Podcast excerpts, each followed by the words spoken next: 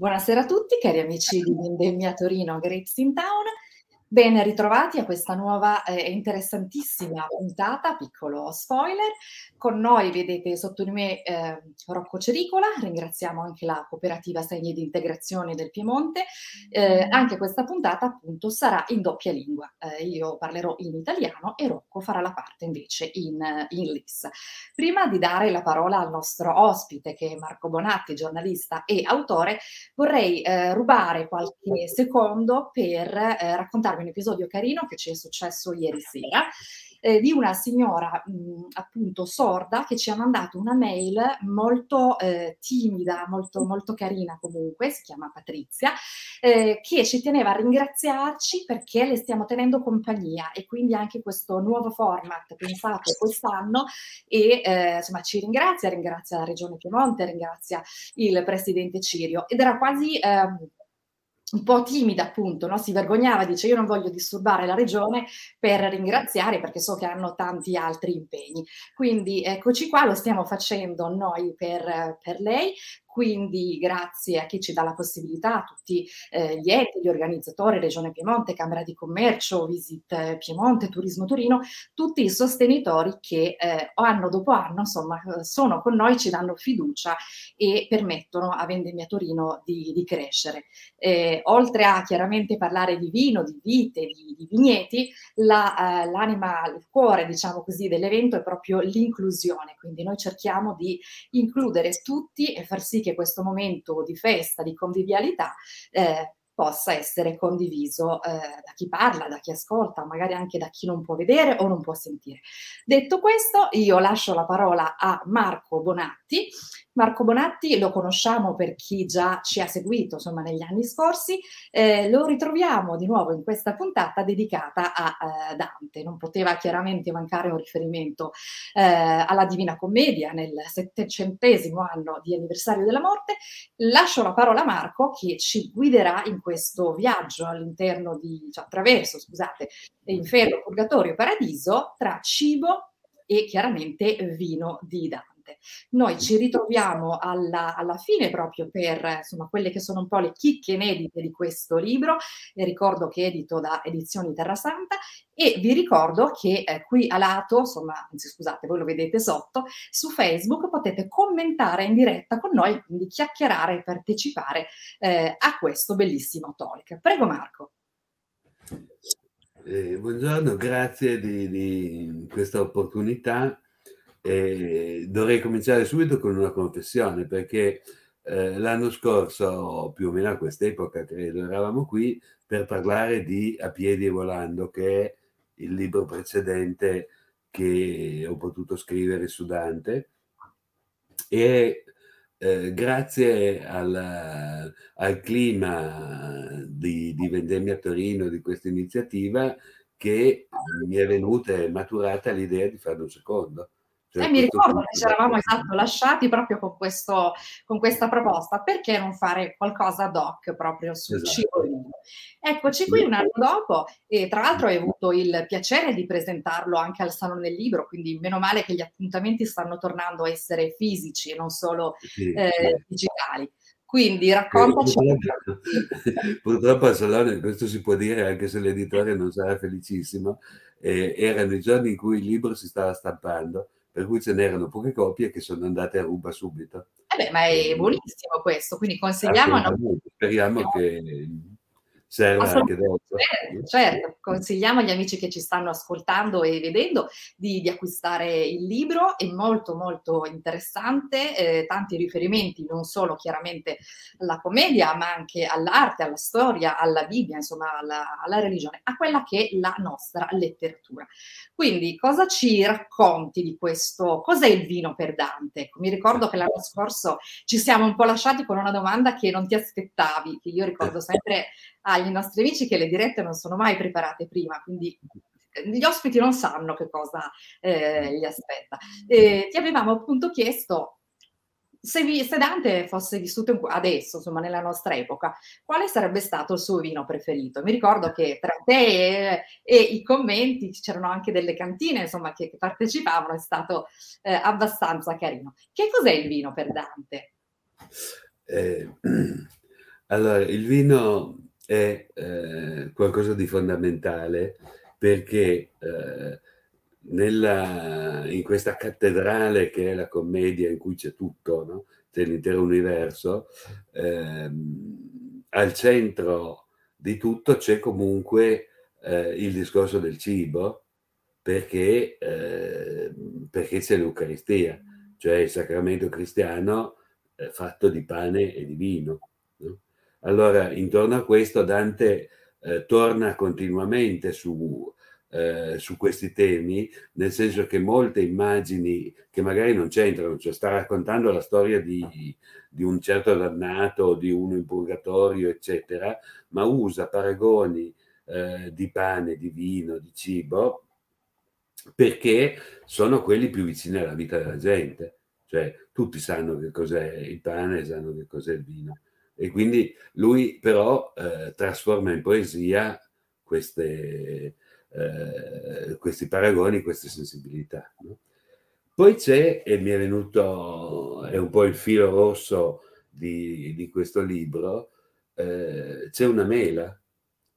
Cioè, eh, la commedia si può leggere anche eh, guardando la, appunto sempre dentro l'ottica del cibo a questo frutto perché eh, la mela che sta al centro del paradiso terrestre è quella che Adamo ed Eva mangiano disobbedendo alla, alla proibizione di Dio e eh, dando inizio alla storia umana fatta anche di peccato, di felicità, eccetera, e comunque venendo fu- cacciati via dal paradiso terrestre. Allora, questa mela, anche questa, questa mela o questo frutto, perché nella Genesi non è specificato e anche Dante non lo specifica, eh, il frutto dell'albero della conoscenza del bene e del male torna continuamente perché Dante eh, incontra Adamo in paradiso, no? ma parla del peccato originale, quindi della mela, di Eva, eccetera, in moltissime altre situazioni. Allora, intorno alla mela, intorno al pane e al vino, eh, io ho provato a raccogliere nel libro eh, una serie di situazioni eh, legate proprio al cibo e eh, il cibo che è nutrimento non solo fisico ma anche nutrimento spirituale. No? Cioè eh, quasi sempre Dante, questo siamo abituati, cioè leggendo la commedia ci si entra subito, eh, parla di una cosa ma sta sempre parlando di un'altra cosa che è dentro quella. Cioè eh, parla di cibo ma sta parlando di come eh, ci si arricchisce l'anima. No? Questo è un po' il contesto in cui si inserisce eh, il, il, lavoro di questo Dante a tavola. Chiaro, chiaro. Eh, c'è un pezzo molto, molto interessante, proprio un, un, capitoletto, un mini capitoletto, correggimi se, se, sbaglio, dedicato proprio al vino. E a un certo punto tu sì. eh, insomma, parli di questo viaggio eh, ipotetico di Dante con Montanelli e eh, si menziona il Chianti, si menziona il Chianti, eh, chiaramente per motivi insomma più che logici e giustificati, ma eh, se il Montanelli della situazione, se il Dante della situazione fossero mh, vissuti invece in Piemonte, che, eh, che vini? Torno a farti la stessa domanda, dopo un anno di, di duro lavoro, che risposta riesci eh, a darci? Eh, allora, diciamo questo, ehm, eh, io non mi sento di rispondere direttamente a, a questa domanda, nel senso che eh, Montanelli appunto eh, si ciba di Chianti e quindi in qualche modo Dante Toscano è legato a questo vino. Però nella commedia eh, il vino che viene citato esplicitamente non è il Chianti, ma la Vernaccia, perché c'è in Purgatorio un papa è una delle terzine più buffe della commedia, che eh, sta nel girone dei golosi e deve stare lì non so quanti secoli, no? perché eh, annegava le anguille Bors- di Bolsena nella vernaccia per renderle più gustose. E Dante lo, lo come fa sempre, no? lo inchioda in questa fotografia di anguille di Bolsena di vernaccia e questo Papa, qualunque altra cosa abbia fatto, rimane sepolto in, in questa immagine qui. del Chianti io non ho trovato citazioni, magari ci sono, ma non, non proprio non le ho trovate.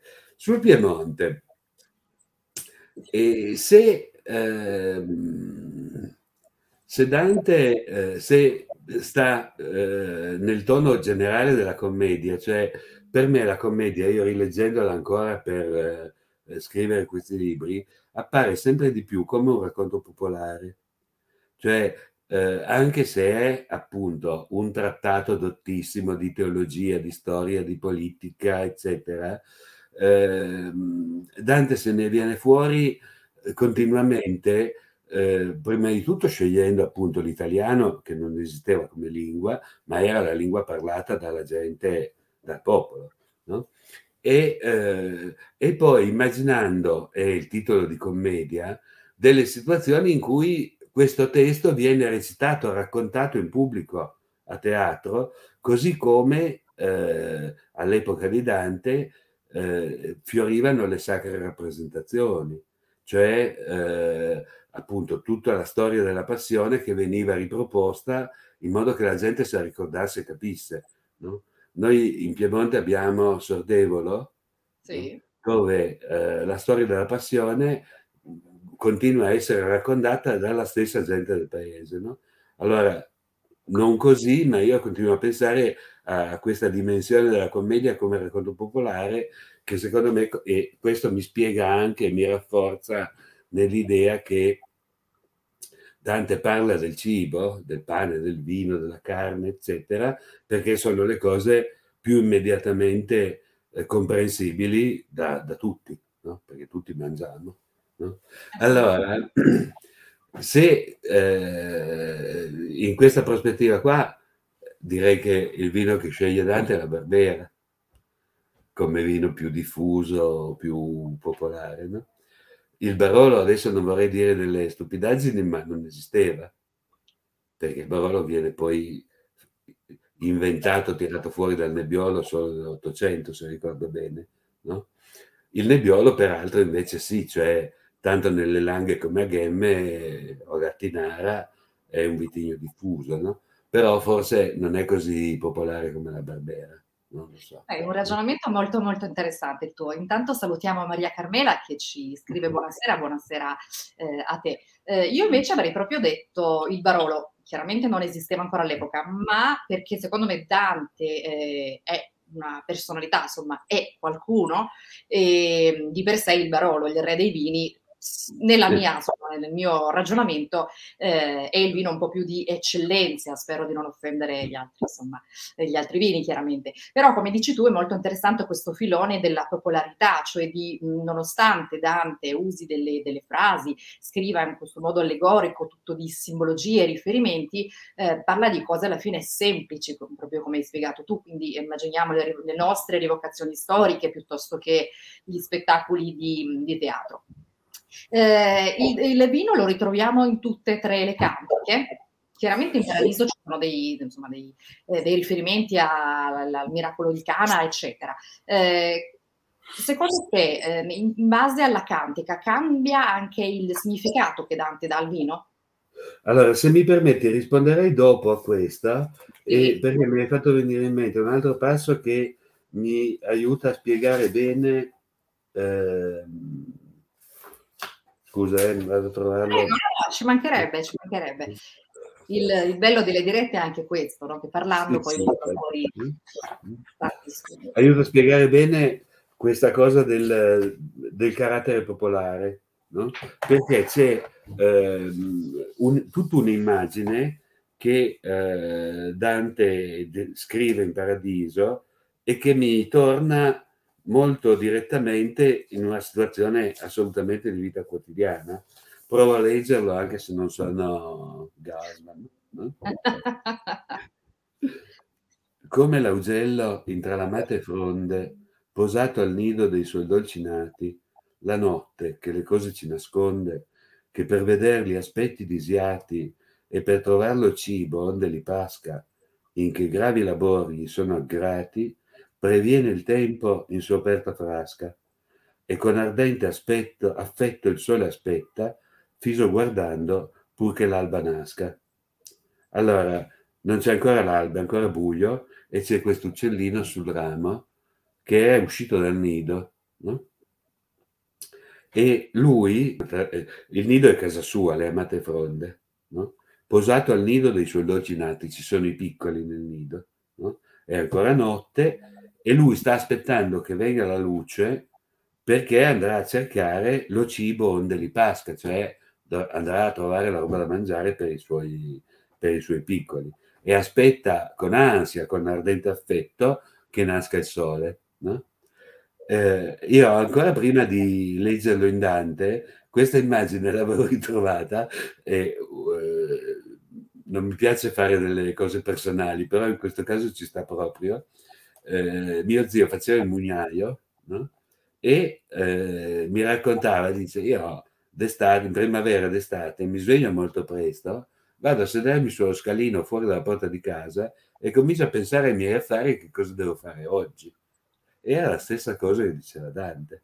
Cioè, devo pensare a come trovare da mangiare per me e per la mia famiglia, che tipo di lavori dovrò fare e via via che elabora questa immagine aspetta che arrivi il sole perché comincia a darsi da fare. No? Allora, in questo senso mi sembra che eh, la commedia è davvero questo racconto popolare che dicevamo, no? cioè entra direttamente nella vita delle, delle persone. No? Ecco, questa era una parentesi. No, Sull'uso del molto, Sull'uso del Prego. Eh, c'è ovunque il vino, eh? perché se ne parla sia in purgatorio che all'inferno che in paradiso.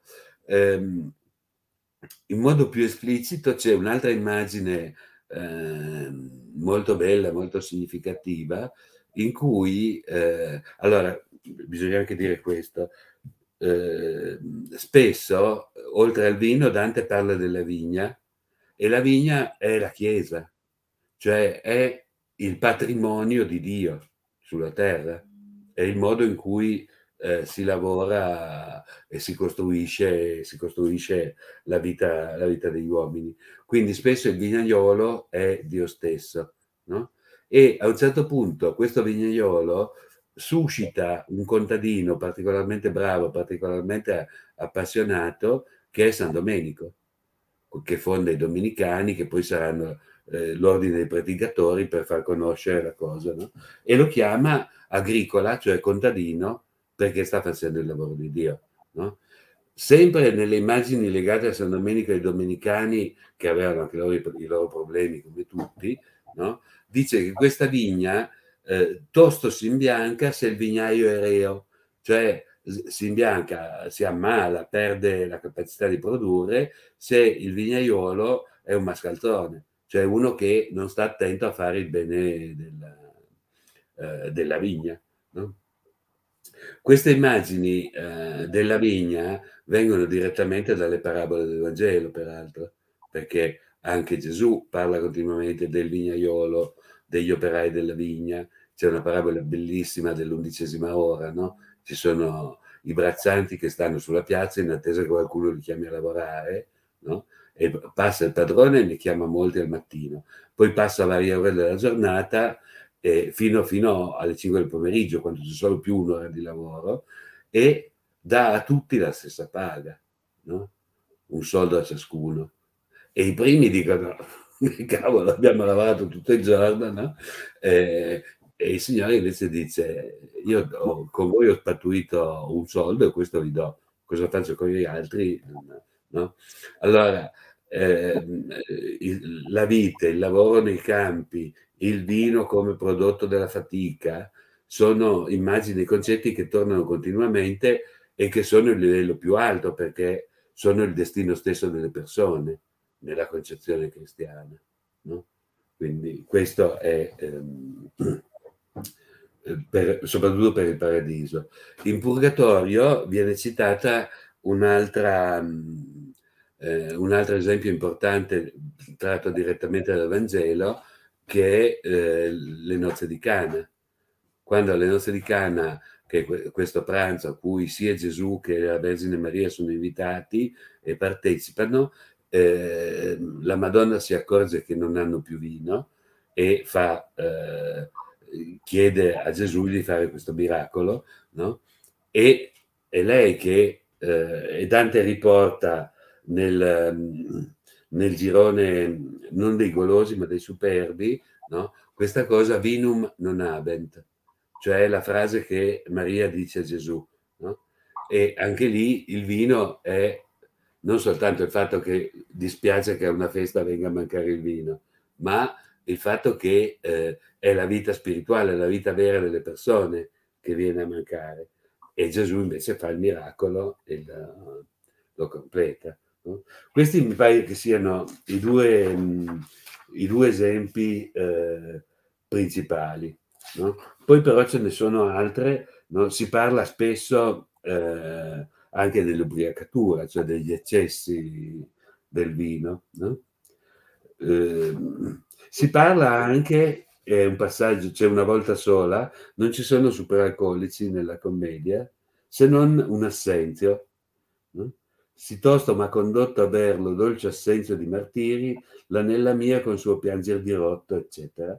No? È un, um, un altro amico di Dante, che, la cui moglie eh, prega molto per lui in purgatorio, e allora si parla di assenzio dei martiri, cioè lui eh, è riuscito a farsi scontare molto anni di purgatorio in grazia delle preghiere della moglie, no? e Dante parla dell'assenzio. No? Eh, adesso sto andando un po' a caso, no? c'è eh, un altro punto in cui eh, dentro una bella storia, anche qua, l'ebbrezza, cioè l'essere ubriachi, eh, è la parola chiave.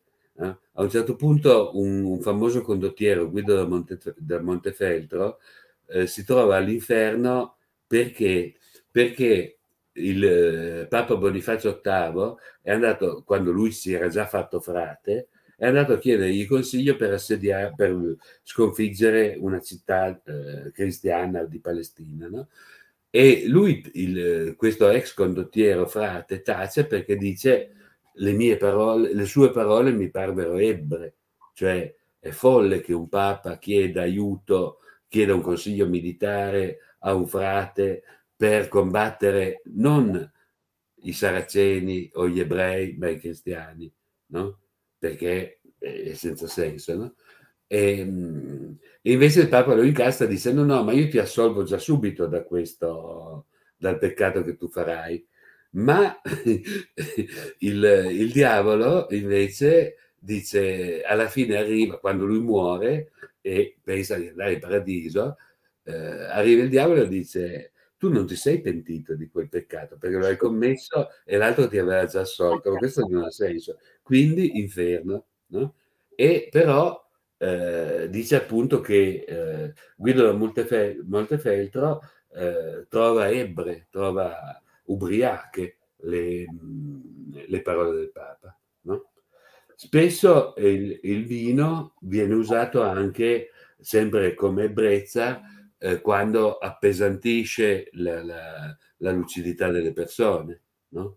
cioè eh, non, um, rende, rende, meno consapevoli, meno coscienti e così via. No? Beh, guarda, io ti posso dire mentre cerchi altre citazioni che più vai avanti a parlare e più la gente si sta uh, connettendo, quindi sicuramente riesci a, insomma, incantarci, incantarci assolutamente. E, e un'altra cosa che mi ha incuriosito, che riprende un po' quello che dicevi tu prima della semplicità, quando appunto si parla del, del parallelismo, no? pane e vino, che può essere letto, almeno io l'ho, l'ho letto, sia nel parlare di due eh, elementi comunque della vita contadina, della vita semplice, sia poi come appunto hai ben spiegato tu, riferimento al, all'atto della comunione comunque in, in chiesa. Quindi tutto un, un simbolo che eh, si lega e ricordiamoci comunque che la Divina Commedia scritta all'epoca sembrava un qualcosa di, eh, di incredibile, di magari anche spaventoso, nel senso e invece guardiamo il successo che ha avuto, eh, che continua ancora insomma, ad avere. Quindi Marco, a quando il prossimo libro? Tanto qui ogni anno... Grazie dell'augurio, non saprei proprio. O mi date qualche altra ispirazione, o se no ci devo ancora pensare. Bene, allora sì, lasciamo questa, questa, sfida a chi ci sta insomma, seguendo. Sì, infatti, eh, se hanno degli spunti me li passate. interessanti poi. su cui appunto il nostro Marco può, può mm. scrivere il terzo, la, insomma così facciamo una trilogia, fai anche tu una trilogia, mi sembra giusto. Assolutamente, infatti, si sta su Dante ci sta tutto. Eh, no, la cosa interessante appunto di queste dirette è che man mano che uno poi parla, racconta, competente nella sua materia, eh, vengono poi fuori delle domande mh, che possono sembrare un po' buttate, campate in aria, anzi come si dice, ma che poi danno spunti interessanti. Nella puntata precedente che avevamo questo... Mh, questo biblista, rettore della Basilica di Maria Ausiliatrice, eh, ha raccontato appunto tutti i simbolismi, i riferimenti alla Bibbia e a un certo punto eh, da, da, Instagram oltretutto, quindi ricordiamo un pubblico gio- più giovane rispetto a, al solito che ci segue su Facebook, ha proprio chiesto ma all'epoca della, insomma, della Bibbia, quindi dei Vangeli, che tipo di bicchieri c'erano per, per bere il vino? E lì insomma è nato tutto un, un, dialogo, un discorso dicendo informiamoci, chiediamo chi di dovere e ci diamo l'appuntamento il prossimo anno. Quindi eh, anche con te sicuramente il prossimo anno ci ritroveremo per eh, capire un po', un po', di cose. Magari non sarà più quale, il vino preferito di Dante, ma potrebbe essere, qui la lancio proprio dura, eh, la cantina preferita di Dante. Quindi andiamo ancora nel dettaglio, perché insomma, decanter o premi vari, ma insomma bisogna... Insomma, è una bella sfida anche quella. Quindi, insomma, per me va benissimo, se, se trovo un'idea vado avanti. Sicuramente. Eh, io tra l'altro ringrazio eh, sempre T-Shot che è il nostro sponsor che ci fornisce le magliette. Io oggi ho scelto ovviamente Divino perché mi sembrava insomma la maglia più, più azzeccata della linea per ricordare eh, il Somodante. Ehm, negli ultimi minuti che ci restano, mentre magari aspettiamo qualche altro commento, se poi la gente timida ci scrivi in privato e ti, insomma, ti poniamo poi noi le domande. Ehm, raccontaci a grandi linee, senza non, non vogliamo svelare troppo, ma a conclusione di questo libro, cioè il tuo libro non è solo un viaggio del gusto e del cibo, del, del vino di, insomma, nella Divina Commedia, ma c'è anche una chicca esclusiva e appunto ne parlavamo prima di entrare in diretta, il prossimo anno ragazzi 2022 Vendemmia inaugura con un evento pauroso, non possiamo dire di più, ma secondo me lo potremmo benissimo eh, organizzare. Abbiamo un anno di tempo per studiare. Eh, però raccontaci invece questa, questa, chicca che al momento appunto è solo scritta, ce la troviamo nel libro, ma eh, poi si spera di, di, poter costruire magari perché no, un evento ad hoc. Come ti è venuta l'idea? Eh, l'idea mi è venuta mm, in questo modo che ehm, mi interessava Dante, eh, però eh, sono inguaribilmente torinese piemontese, anche se arrivo eh, i miei genitori arrivavano da Parma e ehm, quindi un riferimento storico, culturale, artistico per il cibo in Piemonte è il ristorante del Cambio, perché nel cuore di Torino è il più antico, comunque uno dei più antichi, eccetera. E allora eh, ho cercato di vedere se le cose si potevano mettere insieme e ho proposto allo chef attuale del cambio, Matteo Baronetto, di costruire un menù dantesco, no? che non mi pare, ce ne sono diversi, soprattutto in, in Umbria e in Toscana, eh, i piatti medievali si conoscono, eccetera. No? Eh, però qui, facendolo in Piemonte, si voleva anche sottolineare la specificità del nostro territorio in qualche modo eh, Baronetto lo conoscevo di fama, poi anche un po' di persona, perché è una, uno chef che eh, dedica però molto tempo, molta attenzione anche ai giovani. Lui eh, va a insegnare eh, nelle scuole professionali, incontra i giovani, per dire, del carcere minorile, no? in ambienti anche difficili, no? Perché, perché la, mhmm, la, cucina è un modo di uscire da certe situazioni difficili. No? Quando uno impara un mestiere, comunque eh, si trova in una posizione migliore. No? Quindi ha accettato anche se l'ha detto lui, lo scrive anche nel libro, eh, non conosce la commedia come studioso, no? ma eh, l'idea di provare a costruire un menu eh, gli piaceva e così in fondo al libro ci sono una specie di intervista con lui e poi eh, due serie di piatti, una vegetariana e una non vegetariana, che hanno titoli legati al, alla commedia e eh, usano eh, i materiali, gli ingredienti che c'erano all'epoca di Dante, con una eccezione perché su un piatto proprio non ha voluto togliere le patate. Eh, io ecco. gli avevo detto, non c'erano le patate, non c'era il grano turco, non c'era il tabacco, eccetera, però quelle lì, le patate sono rimaste. Il resto invece sono cibi che, eh, per quanto abbiamo verificato, erano tutti cibi che avrebbe potuto mangiare Dante o che comunque erano eh, assolutamente diffusi all'epoca di Dante nella, nella Toscana e nel, nell'Italia medievale, no? A cominciare dalla pasta. No? Allora c'è un primo che si chiama Beatrice, perché Beatrice per Dante è tutto e anche per noi la pasta è tutto. la pasta. Eh? E co- come dicevo, dei vini eh, io ho trovato solo la vernaccia e però anche lì è una ricerca aperta, magari ce ne sono altri o ce ne sono altri che potrebbero essere compatibili con questo. Comunque speriamo adesso, vediamo se si riesce anche non solo a scriverlo, ma a realizzarlo. Questa Assolutamente. Quindi, Dani, intanto perdoniamo questa, questa aggiunta delle patate a Baronetto, ma Baronetto insomma gli si può perdonare tutto, quindi va benissimo. E sì, no, poi la licenza poetica si deve certo, concedere a chiunque. La licenza quindi. degli chef ci sta tutta. Mm-hmm. E speriamo appunto di, di, di, di, assaggiare presto questi piatti, quindi di fare una cena dantesca, eh, assolutamente, insomma, potrebbe essere un po' un, prossimo appuntamento, un arrivederci dove tu poi ci farai tu però da, da, da intrattenitore della serata, eh, ti toccherà raccontarci, le, le, pensate insomma una cena dantesca con eh, la lettura di alcuni versi della poesia. Io mi sto già eh, immaginando un po' di, eh, ipotetici attori, anzi che potrebbero farla, quindi eh, potremmo aprire anche una, un piccolo casting. Detto questo, eh, leggiamo il messaggio di Alessandro che dice diretta molto interessante, complimenti e viva Dante e il vino bevuto con moderazione. Assolutamente assolutamente sì, se no finite anche voi all'inferno, sappiatelo. Bene, allora io concluderei lanciando un altro appello. Oggi ho capito che la puntata dei, dei, degli appelli, di, di, cose lanciate, di proposte. Eh, abbiamo avuto appunto Baronetto che ci ha fatto la parte legata al, al food.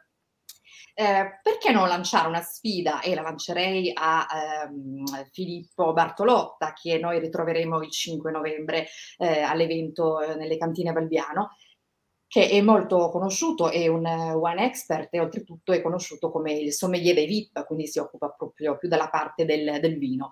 Di farlo magari questo piccolo studio su, su quelli che avrebbero potuto essere i vini all'epoca di Dante, oppure al contrario, se Dante effettivamente, secondo le caratteristiche di quel personaggio, di quella personalità eh, fosse attuale, quali sarebbero i vini da, da, proporre. Quindi un tour che potrebbe anche qui legare poi gli enti turistici, gli uffici del turismo, un, un tour ehm, sui luoghi di Dante oppure su cosa fare visitare a Dante se foste in Piemonte a Torino. Quindi noi lanciamo questa sfida e ci tengo a dire quello che magari eh, gli amici che ci seguono non sanno, ma dietro a questo evento di Vendemmia Torino c'è il lavoro, lo studio di un anno veramente di, di tempo e quindi tanti... Mh, piccoli pezzettini, quel famoso fil rouge invisibile che è veramente studiato perché eh, quando noi abbiamo scelto, comunque chiesto a eh, Bartolotta di essere presente, eh, perché lui, perché non lui, eccetera, eccetera. Bartolotta è conosciuto anche come il Virgilio, appunto, di questi personaggi famosi. E di qui poi anche, ci andava un collegamento, insomma, in qualche modo ai 700 anni di Dante. E assolutamente Marco sei stato uno dei primi a cui abbiamo eh, pensato, volevamo già farla prima questa diretta, ma come hai detto tu, eh, si aspettava che il libro uscisse, quindi ce l'abbiamo fatta, eh, molto bello, ho consiglio a tutti di acquistarlo, di regalarlo per Natale con le ricette eh, dello chef Baronetto, andate andate al cambio, torniamo ai ristoranti, torniamo a, insomma, a vedere gli spettacoli, speriamo che ci sarà presto un altro spettacolo su Dante, un musical o quant'altro. Io ringrazio Marco per questa puntata veramente divina, ecco, non ci siano altre parole per descriverla. Ringrazio Rocco che come sempre traduce in simultanea tutto, quindi grazie, grazie, e tutti gli amici che ci seguono, che ci leggono, che ci scrivono e che ci ascoltano. Quindi vi do l'appuntamento alla prossima diretta che sarà eh, sabato, ne avremo poi anche un'altra domenica. Invece, come sempre, continuate appunto, come vi dicevo prima, tornate ai ristoranti, tornate eh, a fare gli aperitivi, abbiamo ancora diversi appuntamenti fino a domenica e poi chissà che vendemmia non continui tutto l'anno, quindi continuate a seguirci e eh, ragionate su quello che potrebbe essere il vino, preferito, il vino piemontese preferito di Dante. Aspettiamo i vostri commenti. Io ringrazio ancora Marco, buona serata a tutti, alla prossima. Grazie. Grazie a voi.